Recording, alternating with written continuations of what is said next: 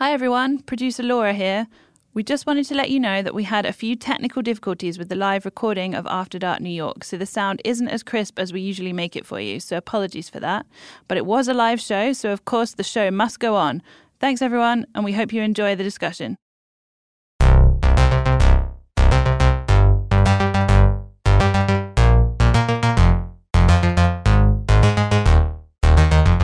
Welcome to FinTech Insider After Dark. I'm your host for today's show. I'm Sam Maule. I'm the 11FS US Managing Partner. Today we're at Barclays Rise in New York and Manhattan, and we're live. Crowd, are we live?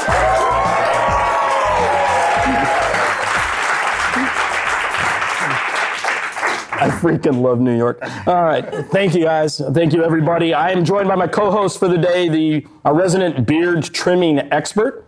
I also happens to be the CEO of 11FS, David Brear. How are you, Dave? Very good. I mean, we got to go in a battleship this week, so I'm like super happy. And Like, you also got to see the Knicks play I and know. win. I mean, I, I've acclimatized really well to, to New York, I have to say. It's like uh, Knicks jumper, like Knicks hat, like there's a whole sort of repertoire going, isn't there? It's good. I, I'm, I'm, I'm not sure I've still acclimatized to the lingo really yet. I keep getting told off for like lifts and elevators, and when I ask for like the gents, nobody knows what the hell I'm talking about in any way, shape, or form. So Well, we actually, our U.S. office is in this building. We're up a floor? Up a floor. Yeah. Yeah, up a floor. I got it right because we're on two right now, so we're up on three. Um, so we've launched in the U.S. What does that mean to you?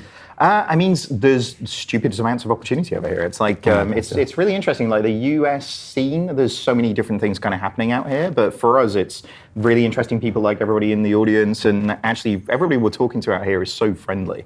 Uh, you know, there's Sorry. like gen- genuinely, like, like, gen- genuinely, we were in a coffee shop yesterday and got talking to a guy who was in RoboCop, didn't we? Yes, he was Like- the lawyer in RoboCop. Yeah. Go back and watch and we, RoboCop. we were like, really? This guy's in Lo- RoboCop? But we looked him up, and he actually was in RoboCop, wasn't he? So, I mean, that's nothing to do with banking, but it just shows you how friendly New Yorkers are, right? Some of the friendliness might be down to my English accent, right? so it's like maybe without the English accent, everybody's just like, "Give me your money." like that might be the case. yeah, that's more accurate. So for this show, for the next hour, what kind of things are we going to be talking about with this great panel up here? I mean, unpacking some of the stuff that's happening over here. There's so much stuff that's happening in the UK fintech ecosystem. Um, I think essentially in like typical 11FS fashion, there's going to be like a million really bad Big Apple, Apple, you know, seeds and core puns that we're going to be going through.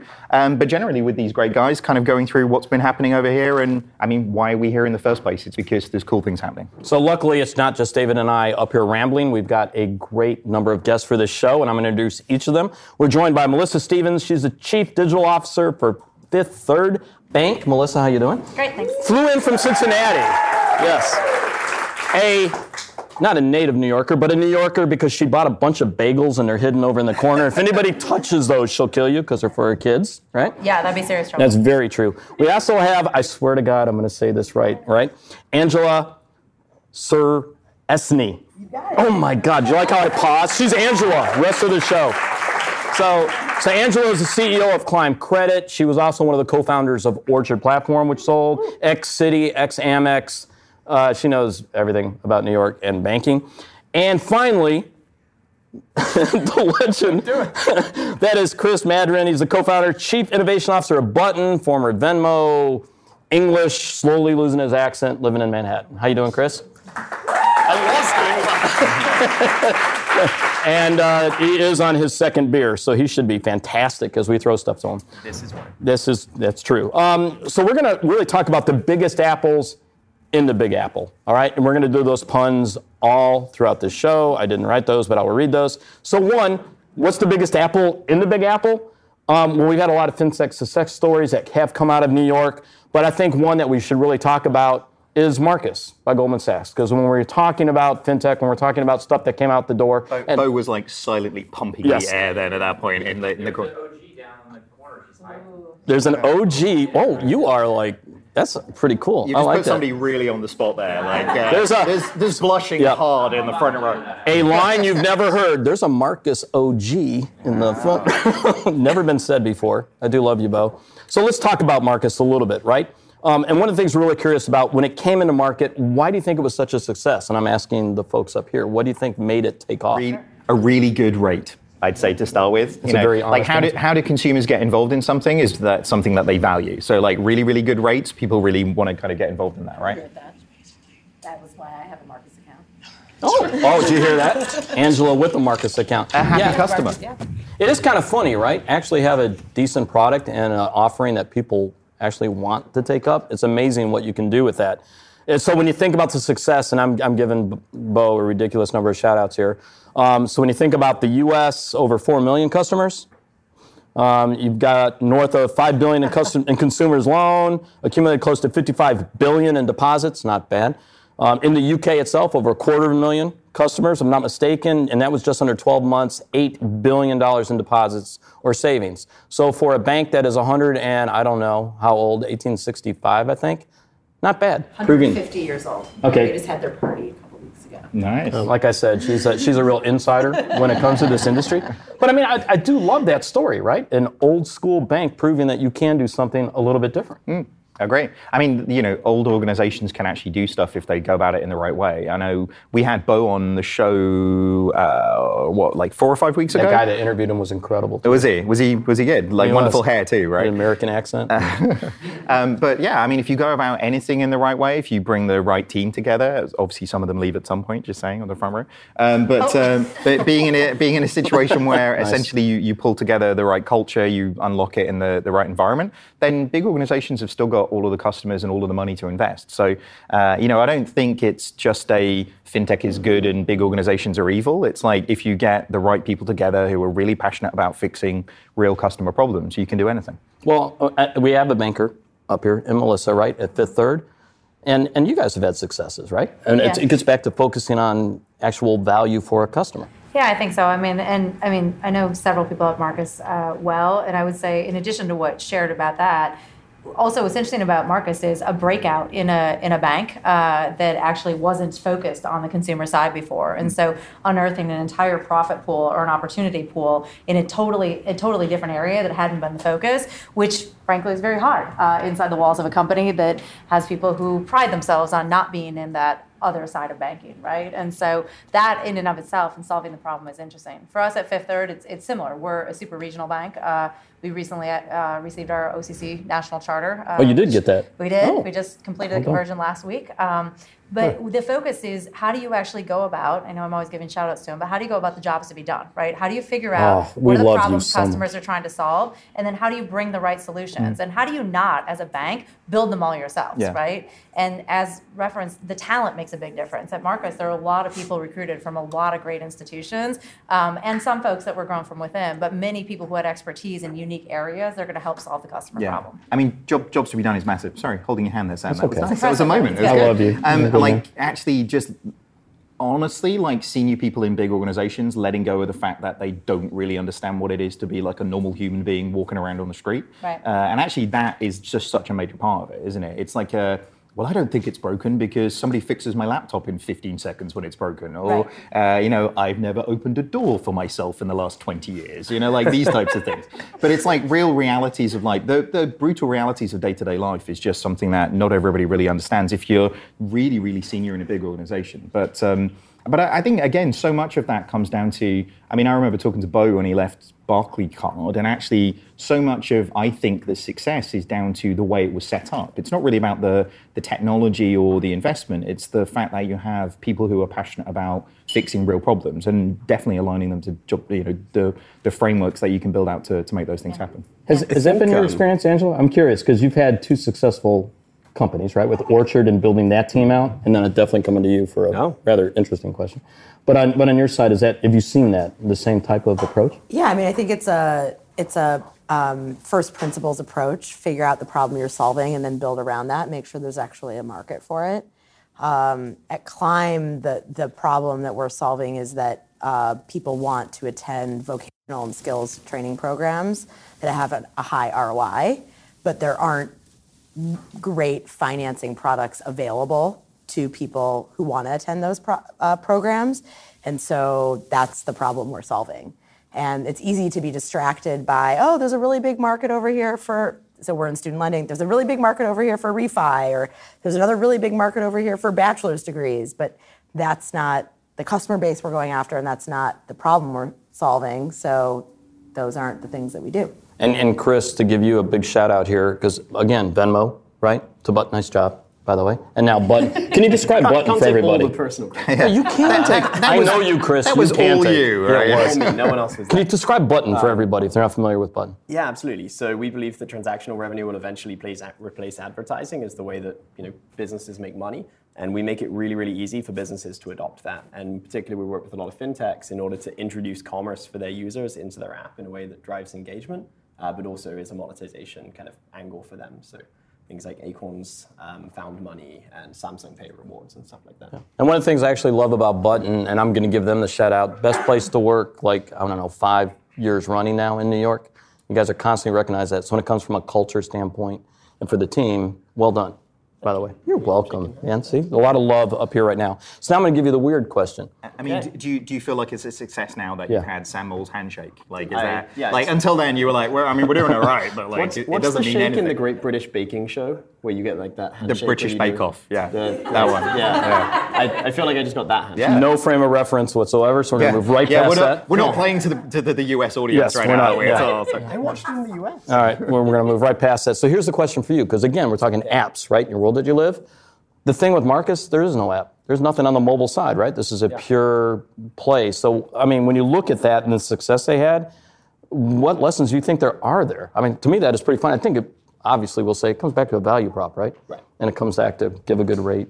I, yeah, like so. Those are the reasons people did it. It's so funny talking about this with Bo here. I know. He's just kind of like, "Can you give me a report card afterwards?" I'm like, uh, so Just shaking his actually, head. it was something that Not you offered, said. by the way. Not at all. No? It is for us. He's staring Yeah. right at me. Um, He, he can't do shit though. We can like slag it off, and he wouldn't be able to. Yeah, do he can't say about it at anything. all. No one give that man a Yeah. microphone. um, which is, I I- it's really hard for humans to forget what you know. And so I think it's actually easier for GS as not being in the consumer banking industry, not having existing infrastructure around that, not having kind of dogma and legacy products to offer, to be able to actually ask the customer questions and listen and then build the stuff that they're telling you about. Whereas if you're a bank that maybe has some of that infrastructure already serves that customer, you think you already know the answer, you think you already have products that you can kind of put bells and whistles on and retrofit into the new problem. And so, you know, app or no app, like, you know, who cares? Um, like, you know, it's a weird thing to say coming from the business that we're in, but ultimately, how do the customers want a bank? Uh, there's probably a group of customers who do want an app, and who knows, maybe there'll be incremental value in it. Um, build what customers are telling you that they want.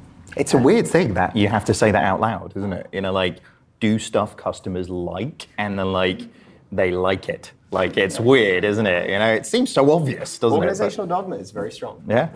Well, uh, yeah, I, I find it in, incredibly curious. I'm in the room itself, just out of, and I know it's a podcast, so they can't see this, but maybe a woo. If you work for a bank, like a woo.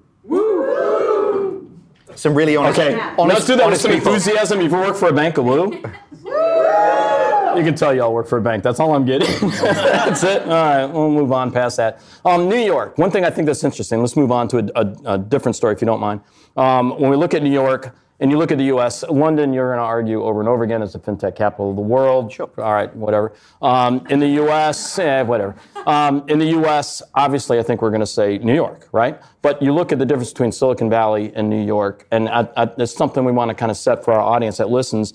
What makes New York so attractive from a fintech standpoint to want to start a company here? I'm I'm really going to look right at you, Angela, for that one. Why New York and why not Menlo Park? Well, part of that is because I live here. Uh, I mean, not for other people, but for me. That was such a that was such a New York answer because I live here. But I think I think part of it is uh, the there's a there's a couple key things that make starting a fintech business in New York really successful, and one is the talent. So you get people with some training in financial services who understand how whatever the you know whatever the business you're trying to start. So for me, it's a lending business. You can hire people who understand lending, have done it, but want to work for a company that's doing things differently, an earlier stage company, and then also proximity to, again, this is specific to my business, but to the capital providers. Um, and so one thing that's nice for um, lending businesses in New York is that you have a lot of equity investors who understand financial services and who can be, if they invest in your business, really helpful to you in terms of being able to help you scale, but also the debt investors so one of our debt investors is Goldman, actually. They're, they're, um, their urban investment group, which was um, part of sort of one of the impact funds at Goldman. But uh, it was, you know, I just have to hop on the subway and go down and say hi to them, as opposed to, um, you know, getting on an airplane. Uh, so I would, I would say to me, those are the two kind of obvious reasons. Um, and then probably the third is that New York is the best city in the whole world. I, I love that mic drop so much. I'm going to move on, not give anybody a chance. The one thing I will say, believe it or not, there is talent outside of Silicon Valley in New York. Uh, would you not agree, Melissa? Yeah, it's Here's the, here's the thing, though. I, I, I agree with all the points Angela made. Here's the other thing that's interesting, though. 95% of venture capital in the U.S. goes to the two coasts. yeah. There's, but the majority of the population is actually not there. They're just very spread out, right? And so it is an interesting thing to think about over time. Also, why I agree with all her reasons, and as a almost two-decade New Yorker, uh, who's taking you know pate and uh, literally fried chicken from a German deli uh, home on the plane with me today, I certainly uh, you know feel like New York is the best. Here's the other thing, though. At, at some point, we have to think about, much like Silicon Valley started to have happen, at what point are we outpriced, right? So this is the financial services capital of the nation, and therefore it makes a ton of sense to be here. It's the same reason when I got an MBA at Stern, but it was in finance. Why would you not? You're right by Wall Street, and that's what we're doing. Uh, but over time, we're going to have to look at that and, and what are the opportunities and where should more venture flow and how do we actually help more fintech startups find a way easier to other parts of the country that might enable actually faster investment and more and scaling faster mm-hmm. because the cost of living, the cost of actually growing might be a little bit different. And we're seeing so many different cities, right? I live in Jacksonville, Florida. Northeast, yeah, somebody. Yo, yo, yo is Yolande Piazza, CEO of Citi FinTech, just gave me a woo because she lives there too. We're the only, and John Froese. So the three of us represent Jacksonville. There's talent in Jacksonville because you just named three people that are really smart. Well, no, no. Two and a half people that Yeah, are really I- I smart. was- Stop it, Ron. I was going to say the talent are here because you three are here, right? Like, Yes, it's a- exactly. But there, there is talent. There's talent spots: Jacksonville, Austin, Iowa, right? Chicago, and and there's there's more than life outside. Sorry, Angela. New York and Silicon Valley, which does make it interesting though talking about New York because I'm sitting next to two British dudes, which I think is quite funny up here. So I want to talk a little bit about the British and Europe coming to New York. So Koki, that was like my throw out to you to take a mic up that way. Um, we are blessed in the audience right now because we have um, one of my favorite writers. We actually have two of my favorite writers. We got Jim Marous from the Financial Brand, but we also have Ron Shevlin um, from Cornerstone sitting back there, who um, has been writing quite a bit for Forbes lately. And I think is um, if you haven't been following him, one, follow him on Twitter, but also follow the stuff that he's writing in Forbes. He had a great article, I think, just this month on how to succeed as a challenger bank.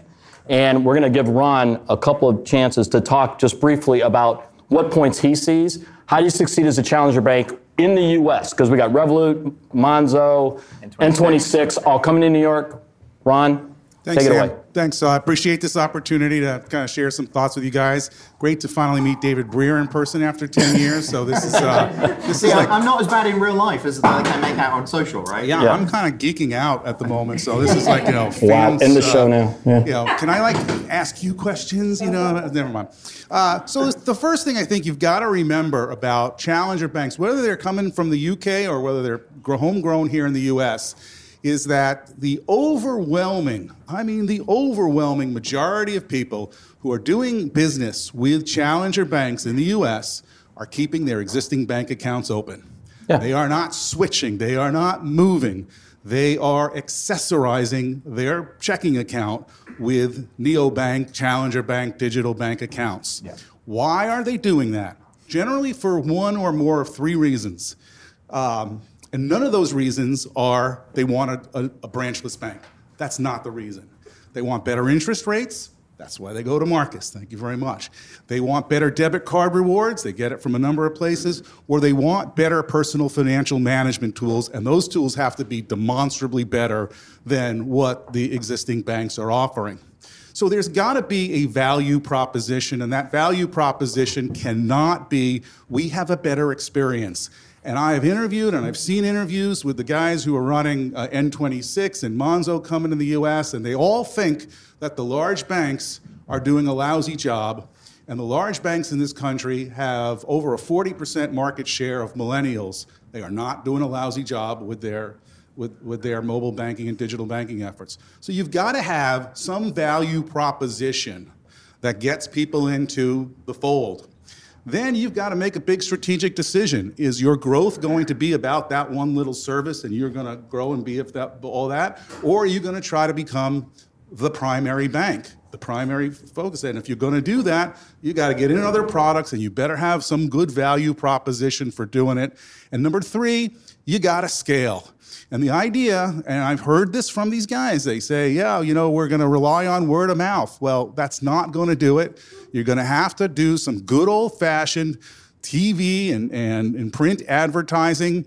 Chime's going to spend close to $30 million on TV advertising. Aspiration's going to spend 20 to 25 million. Uh, by my estimates, um, Marcus spent $80 million on advertising in 2017 and double that in 2018. So, Bo, am I anywhere close? Am I in the market? Am I in the Oh, shoot. oh man, He didn't I thought do this was my so- one chance. You know, my Woody Allen chance. I just happen to have Bo here. Um, so there you go. You got to have the value proposition. You got to scale. You got to uh, be able to figure out the strategy. And to, and to back that up, by the way, and uh, again, read Ron, follow Ron. He's really good. Same with Jim and the financial brand, but his points are dead on. We saw this in the UK with Monzo. Monzo ran a television ad. So did Starling. And I thought both really good, and they saw their numbers jump incredibly off that, right? Yeah, I mean, to, to back up Ron's point though, even in the in the UK where we've got a current account switching process where you can switch from you know Bank A to Bank B in seven days, and it will take all of your standing orders, all of your direct debits, and everything. People just don't do that shit. So like, actually, it's it's kind of one of those ones. It is an accessory. It's a slightly better experience, kind of around the side of these things, but that doesn't mean that loyalty isn't created with it. And if I'm honest with you, I, I honestly don't think that the banks should be scared of fintech because they're going to take all their customers. I think it, it actually shows them the way to a better place because if they can do, uh, you know, in three weeks what it will take. Uh, maybe to get the meeting, to have a meeting about the thing that you would want to do in the first place, then that's the difference there. You know, fintechs can do with more, less people, with you know one percent of the spend, uh, actually what it takes a big bank to do something in a year. So let's uh, uh, let's see if that's true. I want to back it up.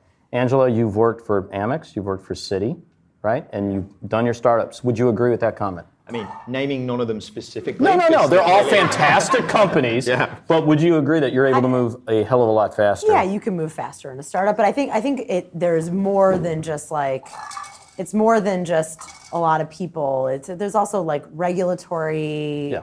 considerations that as a bank you have to comply with that when you're a startup and you're only doing one thing. Focus. You don't have to, but I I, I think um, there's I would say the other thing that's kind of interesting is how important is it? So if you are a startup and getting this product uh, out is like the matter of life or death for the company, and everyone that's sitting around the table has significant equity in that, you're going to move a lot faster than if you work at a larger company. And at the end of the day, it maybe doesn't matter as much either to the company itself or to you personally. Sure. Well, look at you, Chris, because two companies now Venmo and now Button. Would you agree with that? Yeah, uh, you know, on, on everything she said. So, equity is an important motivator for sure. Um, alignment of vision is really, really important. Um, my guess is most folks who work at banks may or may not have a super clear idea of why it's really important that we do this thing and people do better work when they do. Um, I think for everything related to challenger banks, I try and remember that we're evaluating the story at the end of the first chapter. Mm. And so, you know, if you make a dinky little app, it's really easy to understand your engagement and retention in 30 days. If you make a bank, it's really hard to understand what the lifetime value of kind of your engagement with customers is going to be even a few years in. So today, very much accessorizing, but we don't know what the 10 year story of that is. Like maybe you gradually, like the next time you get a new job, you're like, you know what, I'm going to put my other bank in as my like direct debit deposit and you move more and more stuff over. Or maybe you don't. I don't know. We're right at the beginning, and it's it's hard to say what people are going to do long So- term, in my opinion. So, Melissa, I'm curious. If you didn't know, Melissa constantly get recognized as one of the top women in banking, one of the top leaders in banking.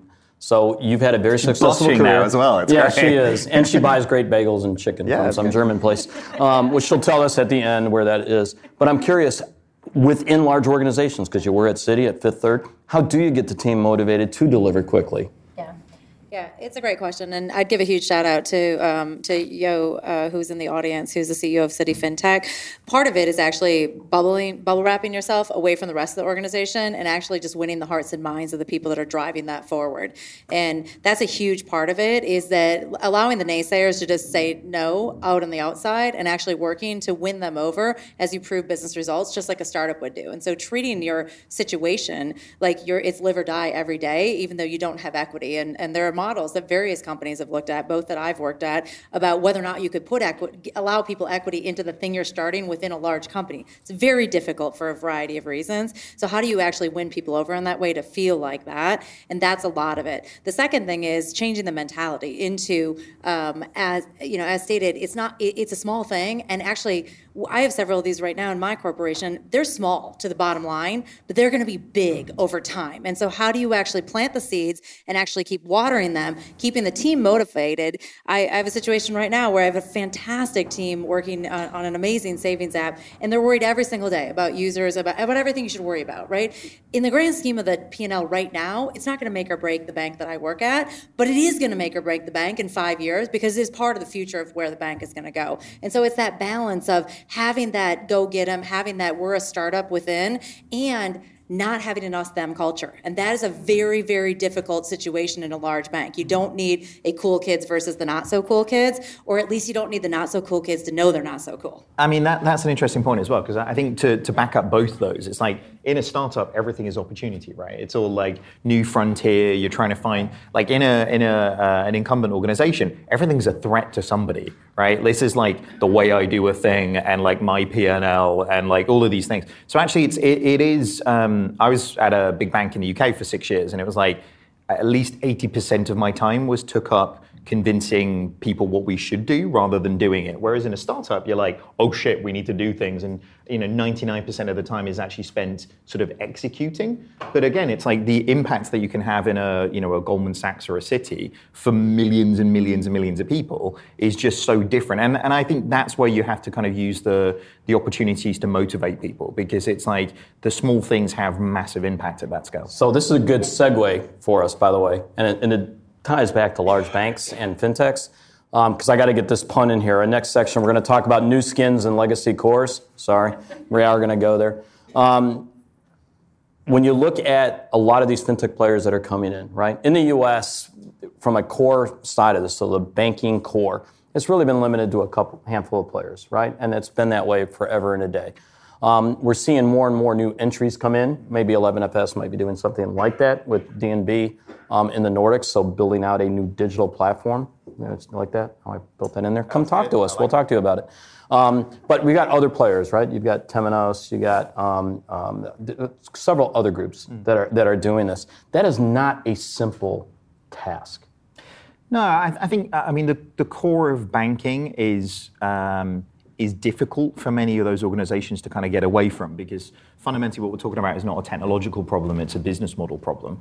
Um, big tech companies, is there anybody from a big core banking to we love you. You're like before people. I get in like this this high horse for a little while, I just want to know uh, who I like make eye contact if you're here. You know, like uh, um, we don't the, mean the problem thing. is it isn't really about the technology. It's like the business models that are being predicated there. They're selling multiple monolithic architecture. They're wanting to sell in silos so that they can fix your lending problem and then move on to your credit card problem that shares 70% of the same capability, but then they can then sell it to you again. Um, so actually, I, I, think there's so much that sort of needs to change in here. Uh, equally, I think many of the big tech players have got the same problems when it comes to the, the sort of Jack Henrys and Fiservs and FIS. They've got the same problem that actually the big incumbent organizations have, which is those silos within their organizations and the way in which they work just are predicated back out in terms of their customer base. So it's really, really hard. You know, it's going to have to take real, real big investment for those guys to make a big change. And I'm not sure they're ready to make it. Well, our, our, producer has a question here, which I actually love this one. So I'm going to look at Chris and Angela for this because it's very American focused question, right? Again, we're a London based company, but obviously operating in the US. But I like this.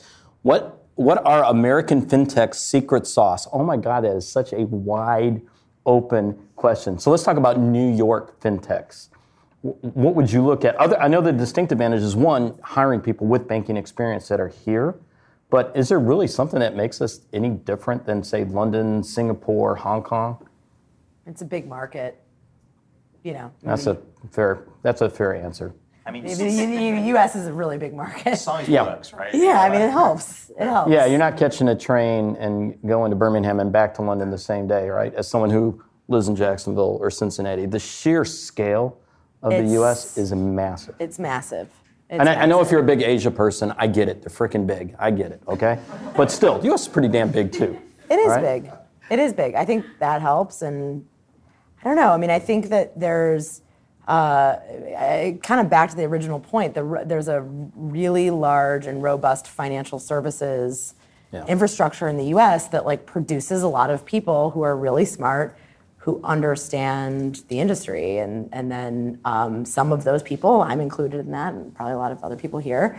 Uh, choose to take the training and knowledge that they had and go start their own thing with it. What- what I don't know, the- I don't- I'm curious. I, I, we talked about this before, so I already know the answer. But I'm curious, what was a trigger event? Because it is. I mean, when you're working for Amex, when you're working for Citi, Goldman, I mean, take your pick. That, that, and especially in New York, right? What's the trigger event to say I'm going to do this startup thing? Because I can tell you, as a 50 year old who joined a startup, it took me a year to convince my wife. Wait, you're 50. Yeah, I, uh, let's do that again. I'm yes. uh, He is. But- he is, but- not me. Yeah, This is- Th- it's not- Sam Maule is Yeah, 'cause 50. this is Angela's incredibly young. Yes, yeah. Just so you know which one. Yeah, yeah, to take Just that to be lead, clear. right? I mean, prior to Venmo, Chris, where did you work at, or is it right into Venmo? Uh, I worked at a software company here called Animoto. Uh, ironically, I think the answer to why I went to Venmo is kind of an answer to your first question, which is, and I, I never went to the banks, and this will probably show in this, but New York and America, frankly, are a great place to make fintech products because there is such a broken existing thing that so when someone told me, hey, come work line. at Venmo, I was like, why would I work on that? The banks do that. Because I came from the UK where the banks do that. And it's free and it's instant and it's real time. And like, who would want to go build something to solve that problem? and then I realized actually it doesn't exist. And when I wanted to send money, I'd pay $30 and go to a wire transfer. And I was like, okay, cool, yes, definitely a problem. I, I actually think there are unsolved problems here created by a legacy ecosystem that uh, we have a great and, as you put it, large market to go solve them for. And out of it, building some best in class technology that hopefully then we can take to the rest of the world. So, so Melissa, what's wrong with you? Why are you still working at a bank? What the hell? Well, Sorry. I mean, honestly, why? I am curious. I'm Why really stay worried there? that you didn't finish Angela about why she left, but I'll start. Yeah, there. I wanna know that I- story. I'm Is there a drink take over- coming after Yeah, that I'm not everyone going to should? take over your podcast, but I want her answer back. So uh, I, here's the thing: I actually, what I live my life for, personal purpose, is to enable the lives of others. And I actually think that, given actually the share right, that right now, even though people start banking at at, at fintechs or at other providers. Their actual day to day, their primary bank is still the bank, right? And we have to do much, much better for them. And we have to bring better holistic solutions. But being part of their living ecosystem and enabling the life they want to lead is really exciting for me. And then I actually believe in transforming the entire way it works. The reason why the fintechs are incredibly successful in the US and they will continue to be is that the banks have actually uh, had a broken system, right? As, as, as stated. And they don't have great user experiences and interfaces. And people want simple, easy, seamless, and they want it secure and safe. And that's what's being brought. And so the banks have to wake up and get there. But also look at this in the US, about 80% of banks partner with at least one fintech, right? So there's opportunities. And, you know, I, I go back long enough now at 45, right, to know that there was a time that we called the PayPals and the others our enemies. And then we moved into the frenemy stage. And then we moved into talking about partnerships, right? And then we all started to talking about let's partner, let's buy, let's buy from you. Then we'll figure out if we should build on our own. And that's the place I think that we're all collectively going to have the most amount of success is how do you, as the large incumbent institution, really in solving those problems, bring the best solution to your customer, no matter who is providing that solution, but own that customer experience and own that relationship. One of my favorite stories um, actually is goes back to Citi. I keep coming back to Citi FinTech. Sorry, guys, but Carrie College, who had been at PayPal for like ten years, was kind of a legend in the space. And I was going to do an interview with her, and she's like, "Can you hold off? I'm changing jobs. I can't tell you where I'm going, but when I do, we can do the interview." And I'm like, "Oh, this is cool, right?" AI company or uh, who God knows where she's going to go. And then it's announced that she was going to Citi. And I called her up and I go, What the hell is wrong with you? I mean, in a nice way, but why? And she said, The reality is, if I want to change this, I think changing from within, there's a massive opportunity to do that. And I, I did like that answer, right? And like you said, Melissa, there's it, you can come at this from multiple directions. But we've got to move on because of time. So we've looked at the biggest apples in New York. We looked at new skins. What can come next? What's stopping some of these newly planted seeds from sprouting up to become the next big apple tree? God, that's great writing. I love that. Our last section, this is called The Future, Forbidden Fruit, and the Next Apple. And I, I honestly did come up with that line, so that was my fault. Um, the, the forbidden fruit. This thing I think is pretty interesting. Um, we talk about this. Now let's get back to the US, the OCC. All right. So we had a fintech charter. We had direction from the regulators to say we will come out and do this. Um, that we would look at fintechs and allow to get them charters. And then here in New York, we then had no, no, no, stop that. You're back to 50 states being regulated across that. Um, Melissa, as someone who just got a national charter and you're looking at, what kind of joy does that give your heart? Do you think we're actually, from a regulatory standpoint, going to be able to make movement here? What, what, what happened as well? Did it come through like exam results? Was it like a like a letter in the post? It was like you got it. Like uh, It's very official. Like was it? nice. frankly, it's a very lengthy process, and there's also the Fed. The Federal Reserve still regulates any bank that has the OCC in certain things, but there is a bit of a "it's not you, it's us," right? Like like switch around that happens. A lot of you know various marriage and and breakup quotes that happen to just get everybody feeling good. But um, here's the thing. I actually, it's, it's very, but it's very interesting, first of all, to watch the OCC and the situation in New York and the ruling that's come down, right? Which frankly goes back to a document that probably no one in this room has read, uh, myself included, related to the National Bank Charter and the way things work. Uh, it does make it very difficult for fintechs, just like it did for the company I work at, as you go state by state. But more importantly, let's come back to where we started. It actually makes it very different, difficult for the Americans because what happens is if you are a client that has accounts in multiple states, there are potentially different rules that you are under. There are different policies that you are under because you are being uh, regulated in a, in a different way across states. And and as as the company that's doing business with an individual, you're not going to say, well, it's the regulator's fault. You're going to take credit. You're going to take the accountability for that and figure out how to do better. Overall, if fintech, you know, if the OCC can, you know, go through and, and get in a different place, we'll, we'll see. I, I, I frankly don't think it limits the scalability of fintechs in the U.S. because I do think actually the path is eventual partnerships that allows everybody to scale in the way to bring their best uh, assets, their be- their best offerings forward. Uh, for us, it's a really great thing, especially from a depository standpoint, right? That doesn't mean that we're looking to put a branch on every single corner in America, but it allows you to just operate in a different way and it simplifies certain things, but frankly, it complicates other things. How, how does that make your life with Climb Credit? I mean, is that something you have to look at too, state to state? That's how we, that, that is how we operate. We have a lending license in every state.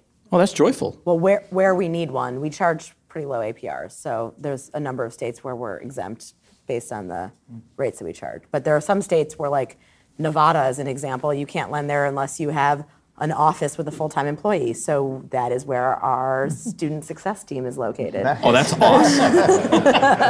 Like just in the middle of Nevada. No, they're in Vegas, Oh, and, and, nice. act- and they're amazing. And um, it's you know it was a decision we made early on. Like, do we want just like we've got a map, and every state where we lend is purple, and every state where we don't lend was black. I don't remember what color it used to be. And it was like, what do we want to do about Nevada? And at some point, it was like, looks like we got to get. Well, they didn't have WeWork, so it was we have a Regis there. Hmm. Regis is still, no, no offense. If did There anybody was work no for Regis? I'm there was sorry. no There's WeWork. still Regis? There was no WeWork in Vegas.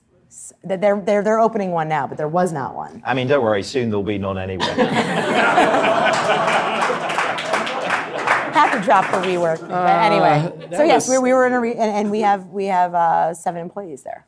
All right, I'm going to go to Button now. All right, I'm going back in your Venmo days. Is it nice not being tied 100% to financial service? You do have financial service um, partners and customers that you deal with, but you also have. Can you name some of the other customers, for example, that you have or partners that you deal with? Yeah, sure. We work with uh, most of the 200 biggest brands in America uh, on the retailer side. So your Ubers, your Amazons, your Walmarts, folks like that. Um, on the publisher side, you know, Samsung, Ibotta, Ebates, a lot of the rewards providers there. Um, Acorns, Moneybox. Um, I feel like someone in our PR team's like, why isn't he just rounding? Here, I'll help you out. Uh, Uber, Walmart. That was a decent list. yeah, it was good. It was good. Chris, Chris is living the, the best life. Let's let's be honest. I I mean, it's it's interesting on the regulatory side of things because I, I don't think any I don't think any states come out and gone no fintech like we don't believe in it. But it, uh, or like actually from a Fed perspective, they're not going like, you know, we're not going to do it or we are going to do it. It's like everybody seems to think like competition is a good thing, and everybody seems to be into like new ways of providing good service to, to customers. But there seems to be an argument of like, who like in the dance partnership who's leading and who's like following essentially like it seems to be more of a, like an ownership thing than like a, whether it's a good idea or not right I don't know that that is how I would describe the state lending license. what like the tango i mean It's i like- was no, stretching it's like, it it's like you're like going to every state and like ta- and they're like, wait, what do you do and why? But but uh, I I actually think at least again this is from like the lending regulation. eh, When you go state by state, I don't even think they even like are thinking about a f- fintech company versus they're just like send us your annual report and like Fill in the form, yeah. yeah, it's a lot of forms. It's a lot of forms. It's a lot of forms. But I don't think that they would um, even think to differentiate. Yeah, I mean that that's where I guess um, I don't want to. I, I'm, I'm and again playing very much to the UK listeners at this stage in this. So like back me up here, okay, dude. Um, is like that's definitely where like I, th- I think Europe and the UK has had an advantage because the FCA and the PRA and the Bank of England have been so progressive in that space, where it has created that. Uh, you know, competition mandate is like a real thing, and actually the uh, the the ability to kind of pull those things forwards to to create that urgency both in the big organizations, but actually to to create the opportunity for for fintech. I, I think that's a that's a big difference. I would agree with that. I'm curious, Melissa, from your standpoint, because I've made this comment on stage before. From a regulatory standpoint, in the U.S., we we're very good at getting in our own way, and I, I do feel at times we're a decade behind, if you will, whether we're looking at the UK, whether we're looking at Asia. Um, That's not true. Faster payments are coming. oh God! All right, FedNow. Anybody think we're actually going to get faster payments anytime soon? I got a lot of eye rolls. Faster payments have been here. Thank you. FedNow, right, comes out after we've had the solution for what? Since 2015, I think, is when it rolled out? Yeah, so it's not like it's something that's new. But would, do do you think we are behind, if you will, that it's impairing us from staying at least on par? Yeah, so I actually don't. Um, I, I I've actually, I mean, I've worked globally for a long time before the place that I'm at now. Um, I've I've been incredibly involved in and impressed with where several different um, countries and regions have gone regulatory wise. I would agree that the regulations in the U.S. don't always keep up with what we're doing or what we're trying to go, but I don't actually see it as something holding us back. I frankly think it's companies and lots of times the large ones uh, holding us back. Right, we're in our own way. To your point, it's not the regulation or the government in our way, and frankly some of the rules that we have are caused because some of the behaviors and and and actions that happen from some of the the the companies that many people here have been employed by. And so in that way we caught up to make sure that we were doing better for Americans. But the regulations aren't holding us back. We're holding ourselves back. And as we ch- chart the right path with the right partnerships with the regulators, we find ourselves in the places we need to go. We literally just had four rows in the audience nodding and like cheering silently because they don't want to get in trouble with their company. But just so y'all know, what she just said obviously is on point. All right. So last question, and this is probably a good one for everybody to take notes on and write these down. Um, from tiny seeds grow mighty trees. What will be the next big, New York fintech story be? And I'm going to make that U.S. story. So there's actually a quote by Mark Cuban, that guy, which said the next trillionaire will be an AI entrepreneur. Actually, the first trillionaire will be an AI entrepreneur. And AI gets a lot of hype and everything else. So if you were to start from scratch right now, and I said, I can give you the funding and we'll work our way across, what would you start with? If you say climb credit, I'm going to say stop it. You're not allowed to say your company that you have now. If you're to pick one space, it's fair. Come on. Where would you start? I can't imagine working on anything else right I now. love I love fintech found I love tech I founders personally. But I, I also really love the problem that I'm solving, and I think that the that the uh, industry that I support and the and the people that I uh, am serving uh, are what motivate me every day, and I wouldn't want to build a company that did anything else. I feel so good right now because I have four kids, by the way, that have to go through school and do all this. So the focus in that area to me does mean everything. David, from your standpoint, I mean, uh, for me, I think it goes back to what we were talking about earlier on, really. I think the um, core banking space, I think, is like where most things are kind of broken right now. And actually, the fact that it's, you know, 30, 40 billion dollar companies that are sort of holding the, the stranglehold on that industry, if I was going to put our money into it, that's where I'd be putting our money. Chris, you serial entrepreneur, you, what would you do next? Gonna find a more creative way of saying I won't do anything except my current company. Uh, so They are listening. Button is listening. the, um, the way people shop is changing and the way people discover things is changing and the level of expectation that we have on influencing the people around us is changing. Social networks have changed us forever. Um, the way that we actually shop in real life has stayed stuck for 15 years. You go to retailers and you browse around and you click and you add it to a cart. And, you, uh, I think there's really interesting disruption to be done. And this is where it kind of segues into what we're doing um, in helping reimagine the way that people shop, the way that they discover. Um, like capital I, like you know, people roll their eyes at, but fundamentally, there's been a shift in the expectation of how we discover things. Like things aren't sold by Kobe Bryant going on TV and featuring it to 100 million people in broadcast anymore. It's 100,000 small interactions of someone with 10 other people, and commerce hasn't really kept up with that. So I, I'm super interested in that problem. Um, I think there's big, big disruptive businesses to be built. All right, Melissa, if I could peel you away from a bank, finally, what would you do? Where would you start? What area? Well, you won't like the answer, but I I would like the actually answer. I would go after transforming consumer healthcare in America.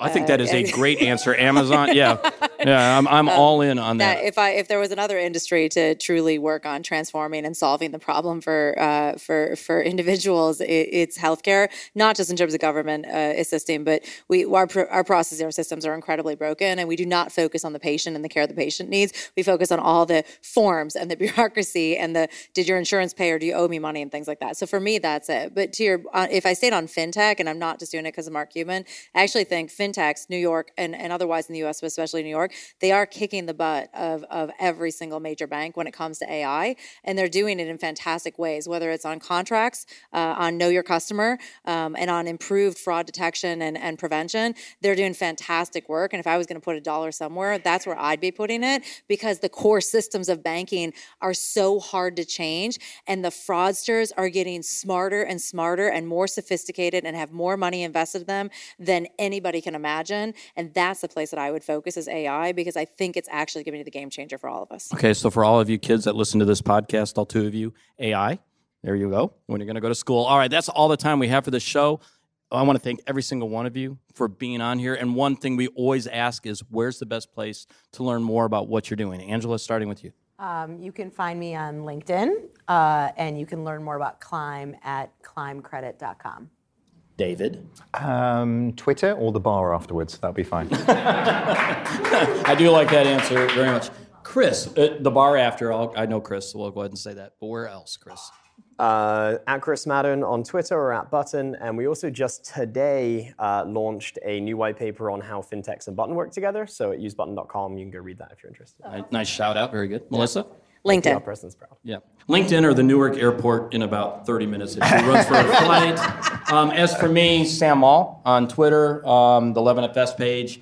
Um, again, I want to give a huge shout out to the production team. For those that are here, you've seen all the moving parts. It's ridiculous how much work goes on so that David and I can read an iPad and look like we're incredibly bright. So to Pat, to Laura, to Lara, to Koki, to all of you guys, and to the team back in London, again, thank you for making us look so good. Find out more about 11FS at 11F. Oh, yeah, clap. New York, give them a shout out.